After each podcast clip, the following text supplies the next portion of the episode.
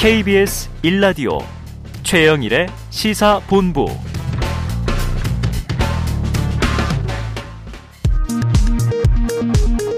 이 시각 라디오 정보센터 뉴스입니다. 검찰이 김용 민주연구원 부원장의 정치자금법 위반 혐의와 관련해 오늘 오전 민주당사 집무실에 대한 압수수색 재시도에 나섰습니다. 민주당은 윤석열 대통령의 국회 시정연설을 하루 앞둔 상황에서 기습적인 야당 당사 침탈은 야당을 압살하겠다는 의지로 보인다며 검찰과 윤 대통령을 성토했습니다. 윤석열 대통령은 출근길 문답에서 시정연설에 조건을 붙이는 건 헌정사에서 들어본 적 없다고 말했고 국민의힘은 대통령 시정연설을 듣는 건 국회의 책무라고 밝혔습니다. 170여 명을 태운 대한항공 여객기가 현지 시간 어젯밤 필리핀 세부 막탄 공항에서 활주로를 이탈하는 사고가 났습니다. 인명피해는 없었지만 국토교통부는 사고 수습본부를 설치해 비상착륙 경위를 조사하고 있습니다. 지금까지 라디오 정보센터 조진주였습니다.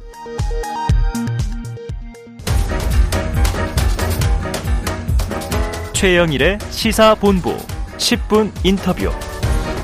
네, 화제 이슈를 콕 짚어보는 10분 인터뷰 시간입니다.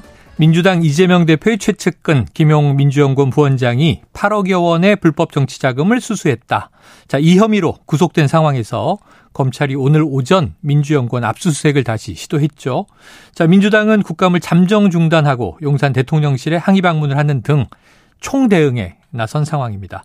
자, KBS 일라디오 최영일의 시사본부.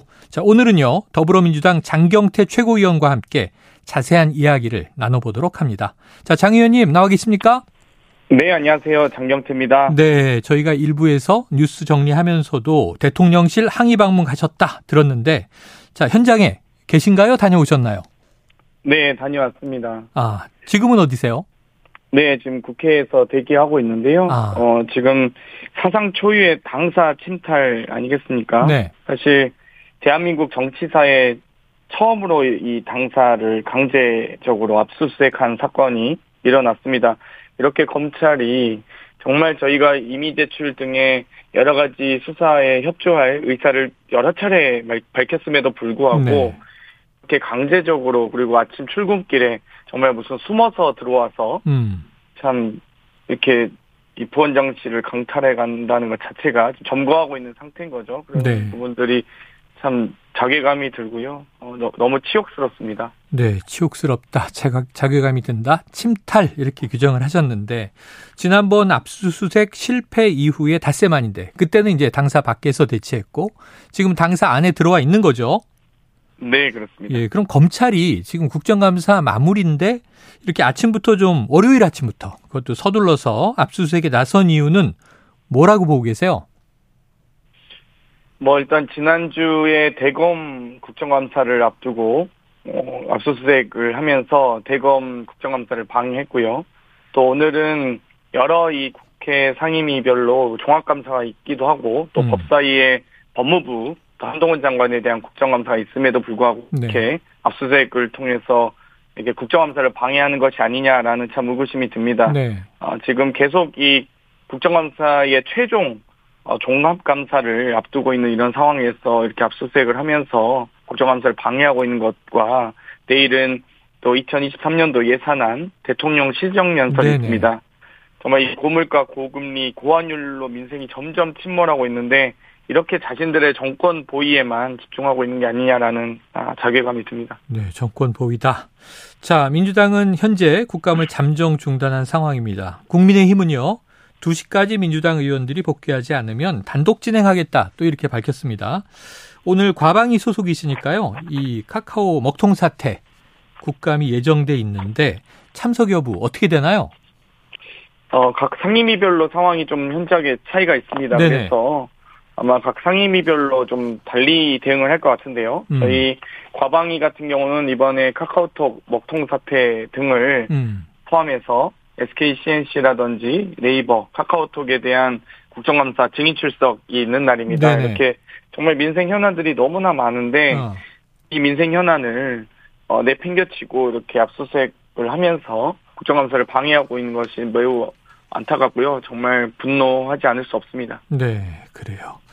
자, 말씀하신 대로 내일이 윤 대통령 국회 시정연설이 예정돼 있는데 지금 민주당이 보이콧 가능성도 열어뒀습니다. 지금 오전에 윤 대통령은 시정연설에 조건을 붙이는 건 헌정사에 들어본 적 없다. 이런 입장인데 어떻게 들으셨습니까? 뭐 시정연설에 저희가 조건을 붙이는 것이 아니라요. 이 윤석열 대통령의 정말 이 헛발질 정치, 헛발질 민생, 헛발질 국정 운영에 대해서 저희가 도저히 협조할 수가 없다. 그리고 음. 사실 외교 참사에 이어서 경제, 인사, 뭐 교육 어느 하나 지금 사고 일일 일사고가 아닌 것이 없지 않습니까? 네. 그런데 어 그럼에도 불구하고 어찌됐건 국회 예산이라든지 입법이라든지 여러 가지 국회에서의 협조는 매우 중요한 상황임에도 불구하고 본인이 외국 나가서 욕설한 걸 민주당 욕을 했다고 핑계댄다든지 음. 이렇게 압수수색하면서 이 무능한 무능과 불통을 민주당 탓을 하는 듯한 모습을 보이고 있는 부분에 대해서 뭐 시정연설을 하러 오는 것 만 가지고 저희가 이야기하는 건 아니다. 네. 도저히 한가하게 대통령의 윤석열 대통령의 이 무능한 시정 연설을 저희가 앉아서 듣고 있을 수가 없습니다. 차마 들어줄 수가 없고요. 음. 도저히 어 본인이 말하기 전에 본인이 듣기부터 해야죠. 저번 지난 토요일에도 많은 시민들께서 정말 50만에 육박하는 어, 수준의 어, 제가 보기엔 그런데요. 어쨌든 그 많은 시민들께서 어, 이 집회에 참석하셨습니다. 네. 그러면 대통령께서 보다 더 겸손하게 정말 국민들의 목소리 들을 생각부터 해야 되는데 전혀 들을 생각이 없고요. 심지어 이명박 대통령 때도 이런 촛불 집회가 있고 나서 정말 이 청와대 뒷산에서 촛불을 보았다라는 음. 사과 대국민 사과를 하기도 했는데 이 윤석열 대통령이 과연 대국민 사과를 할 수 있을 정도의 이 분별과 공감 능력이 있는지 참 모르겠습니다. 네. 자, 그런데 또 반대로요. 국감을 중단하거나 시정연설을 이제 보이콧하게 되는 상황이 벌어지면 민생 문제를 좀 뒷전으로 하는 거 아니냐 민주당이요 이런 인상을 심어줄 수도 있다 이런 얘기도 있어서 당내 좀 부담을 느끼는 입장 목소리들도 있나요? 어, 각 상임위별로 민생 현안이 좀 시급한 상황인 아. 상임위도 있고요. 네네. 아닌 상황이도 있어서 개별적으로 아마 대응을 할 텐데, 아. 어, 저, 제가 뭐 14개 상임위를 모두 다 파악하고 있지는 않지만, 어, 저희 과방위를 비롯한 정무위라든지, 어, 지금 정무위에서도 김진태 강원도지사가 지금 채권 시장을 완전히 파괴하고 있지 않습니까? 음. 이런 부분에 대해서 현안 있는 상임위대는 어, 급히 진행할 것으로 보입니다. 네. 자, 그래서 오늘 오후 2시에 이제 의총이 열린다 이렇게 저희가 들었는데요. 좀 지도부가 생각하는 어떤 대응책들 어떻게 좀 예상하십니까?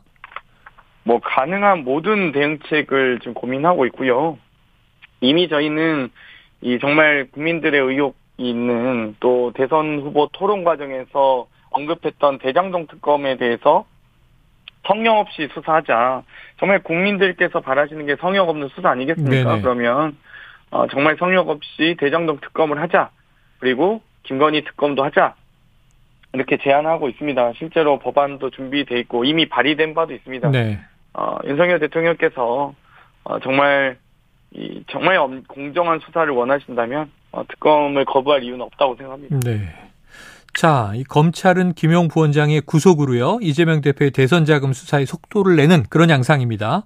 조정식 민주당 사무총장 이야기를 들어보니 지금 상황이 검찰 독재와 신공한 신공한 정국이다 이렇게 규정을 했더라고요. 장 의원께서는 어떻게 보십니까? 지금 여러 가지 국면이 좀 전환되고 있는 것이 있습니다. 예를 들면 지금 분명히 뭐 대장동 수사를 하자, 어, 백현동 수사를 하자 이러면서 뇌물수수로 유동규 전 본부장을 수사하고 있던 네네. 검찰이 갑자기 대선 자금 수사로 이 바꾸고 있습니다 프레임을 음. 결국 이런 것 자체가 공정한 수사라든지 정말 이 여러 가지 대가성 뇌물이 있는지에 대한 수사를 떠나서 본격적으로 야당 탄압을 시작한다라고 보시면 될 것 같고요. 네. 지금 사실 김만배 씨가 언론에서 그 검찰이 좀 언급하는 사람이 되었으니까 음. 이 50억 클럽 이 면면이 다 드러났었지만 또 이 국민의힘 박수영 의원께서 언급하시기도 했지만 그 50억 클럽 7명에 대해서 검찰이 수사했으니까 음. 이런 분들 다 숨고 다 빠져나가고 남욱 변호사 뭐 이런 분들 정말 이 마지막에서 실무하던 어, 설거지하던 분들만 언급하면서 네. 이분들이 또 유동규 본부장에게 준 준 것으로 보인다고 하는 그런 증언이 있는데요. 뭐 증언도 확인된 바가 아닙니다만 음. 이걸 뇌물로 수사하다가 갑자기 대선 수사를 하는 것에 대해서 대선 자금으로 이야기하는 것에 대해서 아니 똑같이 그럼 대선 자금이 만약 이 대장동 일당에 의해서 흘러갔다면 민주당만 흘러가겠습니까? 음. 국민의힘도 흘러갔겠죠. 그래서 그렇기 때문에 민주당, 국민의힘 모두 만약 검찰의 주장대로 대선 자금 수사라고 하면 어 이 대장동 특검이 아니라 대자, 대선 자금 특검이 될 수도 있는 것이죠. 네네. 네. 자, 그런데 이 김용 부원장이 또 구속영장이 발부되다 보니까 이건 검찰이 이제 뭐 왜곡했다, 조작했다, 회유했다 이런 민주당의 주장도 있지만 어느 정도 이 범죄 소명이 또 된 거 아니냐 이런 시각들도 법조계에 있어서 지금 일단 유 전 본부장이 석방되면서 이제 여러 가지 발언을 쏟아내고 있지 않습니까? 그러니까 언론 인터뷰를 통해서 돈이 건너가는 걸 이재명 대표가 몰랐을 리 없다. 또 당시 휴대폰을 버린 것도 이 대표의 지시였다. 이런 주장들이 나오고 있는데 이 정진상 정무조정실장은 허구 그 자체다. 네, 김용 부원장도 지금 이제 부인하고 있다고 하죠. 이 유전 그 이 본부장의 발언 어떻게 보세요? 일단 유동규 전 본부장이 1년간 구속 수사와 재판을 받아왔는데요. 네. 어 사람이 1년간 삼청 교육대를 가면 그만큼 이 정신이 피폐해져 오기 마련입니다. 어허. 근데 제가 보기엔 여러 가지 이유가 있으리라고 봅니다만 아직은 저도 그 진위 여부는 파악해 봐야 될 것 같고요. 네네. 다만 이 구속영장 발부 과정에서 법원이 어, 범죄 혐의가 소명됐다고 명확하게 밝히고 있지 않습니다. 네. 이런 부분에 대해서 좀 더 특히나 대선 자금 수사라고 한다면 어, 보- 보다 더 명확하게 명확성의 원칙을 좀 지켰어야 되는데 음. 그 부분이 좀 밝히지 않은 부분이 의구심이 들고요. 이동규 본부장 같은 경우는 뭐 1년여 가량, 가량 검찰로부터 엄청난 고초를 겪은 것으로 보인대요. 네. 지금 이 본인의 변호사의 접견마저도 거부하고 있는 상황 아니겠습니까? 어, 일반적으로 우리가 상식적으로 생각했을 때 본인을 변호해주는 변호사를 먼저 찾지 본인의 범죄를 찾는 검찰을만 만난다. 음. 이건 사실 비상식적인 상황이라고 봅니다. 네. 그래서 1년여 동안 뭔가 심경의 변화를 일으킨 큰 뭔가가 있을 것이다. 지금 이렇게 암시를 하셨습니다. 알겠습니다. 자, 지난주 이재명 대표의 이 대장동 특검 제안에 대해서 국민의힘 주호영 원내대표는 특검을 요구하는 의도가 너무 속이 보인다. 이렇게 거부 입장을 바로 냈습니다. 그러자 또 이 대표가 예, 윤 대통령의 저축은행 비리 수사 봐주기 빼자. 또 김건희 특검과는 연관 없다. 이렇게 특검을 촉구하고 있는데요. 지금 민주당이 이렇게 특검을 이제 원하는 이유가 다른 대응책이 없어서 아니냐 또 이런 해석도 있어요. 어떻습니까? 뭐 사실 저희는 여러 차례 특검을 요구하기도 했고요. 네. 또 이 특검 대선 후보 토론 과정에서도 이 이재명 후보께서 당시 후보께서 윤석열 당시 후보에게 특검 하시겠습니까라고 다섯 번 가량 네네. 이 다그치듯 아. 물어보기도 했습니다. 그런 그럼에도 불구하고 있었죠. 끝까지 윤석열 대통령 당시 후보는 끝까지 답변 안 했죠. 어, 주호영 전 원내대표께서 이제 전전 원내대표이자 현 원내대표신데요. 그 당시 주호영 당시 원내대표가 지금도 원내대표지만 특검을 거부한 자가 범인이다라는 큰 현수막도 하- 치시고 네네. 그런 발언도 수차례 했습니다. 그러면 정말 어, 여러 가지 지금 김만배 씨 누, 누이가 어떻게 급매물도 안- 매물 등록도 안 된이 윤석열 대통령의 부친의 집을 샀는지부터 시작해서 부산저축은행의 이 여러 PF들의 부실 대출이 있었는데도 불구하고 대장동 1,800억 PF는 왜 수사하지 않았는지부터 시작해서 여러 가지 정말 의구심이 드는 혹은 정말 이 신이 내린 것 같은 행운을 왜 유독 음. 김만배와 윤석열 전 대통령에게만 이 그런 행운들이 갔는지 이런 부분들 당연히 국민들께서는 소명을 하시길 바라실 거라고 네. 생각합니다. 네. 그렇기 때문에 조영 원내대표가 지금 특검을 안 받는 것 자체가 본인이 했던 말을 그대로 누워서 침뱉게 하고 있는 것이다.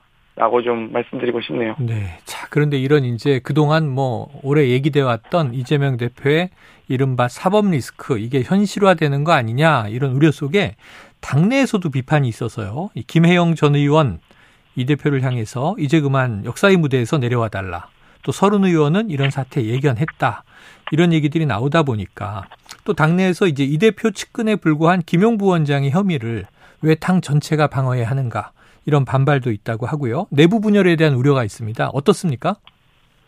이미 뭐 어, 김용 부원장 개인의 문제가 아닌 음. 대선 자금 수사라고 지금 검찰 측이 밝히기도 하고 그 이유로 이 구속영장 등을 신청하고 있기 때문에 네. 이건 개인의 문제가 아니라 이 정당의 또 이 대한민국 민주주의의 문제로 지금 바뀌고 있습니다. 그렇기 때문에 이 부분에 대해서는 어, 더 이상 이 염중하게 당연히 대처해야 된다고 보고요. 실제로 이재명 당대표가 아니었어도 음. 문재인 전 대통령에 대한 수사를 검찰이 안 했겠습니까? 다른 어떤 당대표가 됐다 할지라도 검찰은 문재인 전 대통령 등을 포함한 네, 네. 어, 여러 가지 지금 서욱 전 국방부 장관과 김용희 전 해양경찰청장도 예, 구속했는데요. 구속됐죠.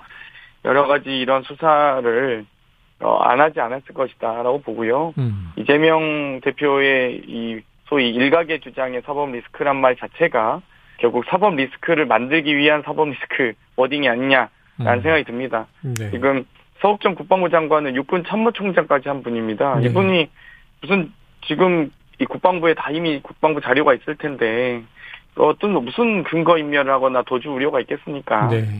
예, 정말 일부를 이런 분들을 구속할 만큼의 사유가 있는지도 모르겠고요. 어찌되었건 이 서해 공무원의 예, 여러 월북 의혹에 대해서 어, 분명히 검찰도 밝힐 건 밝혀야겠지만 네.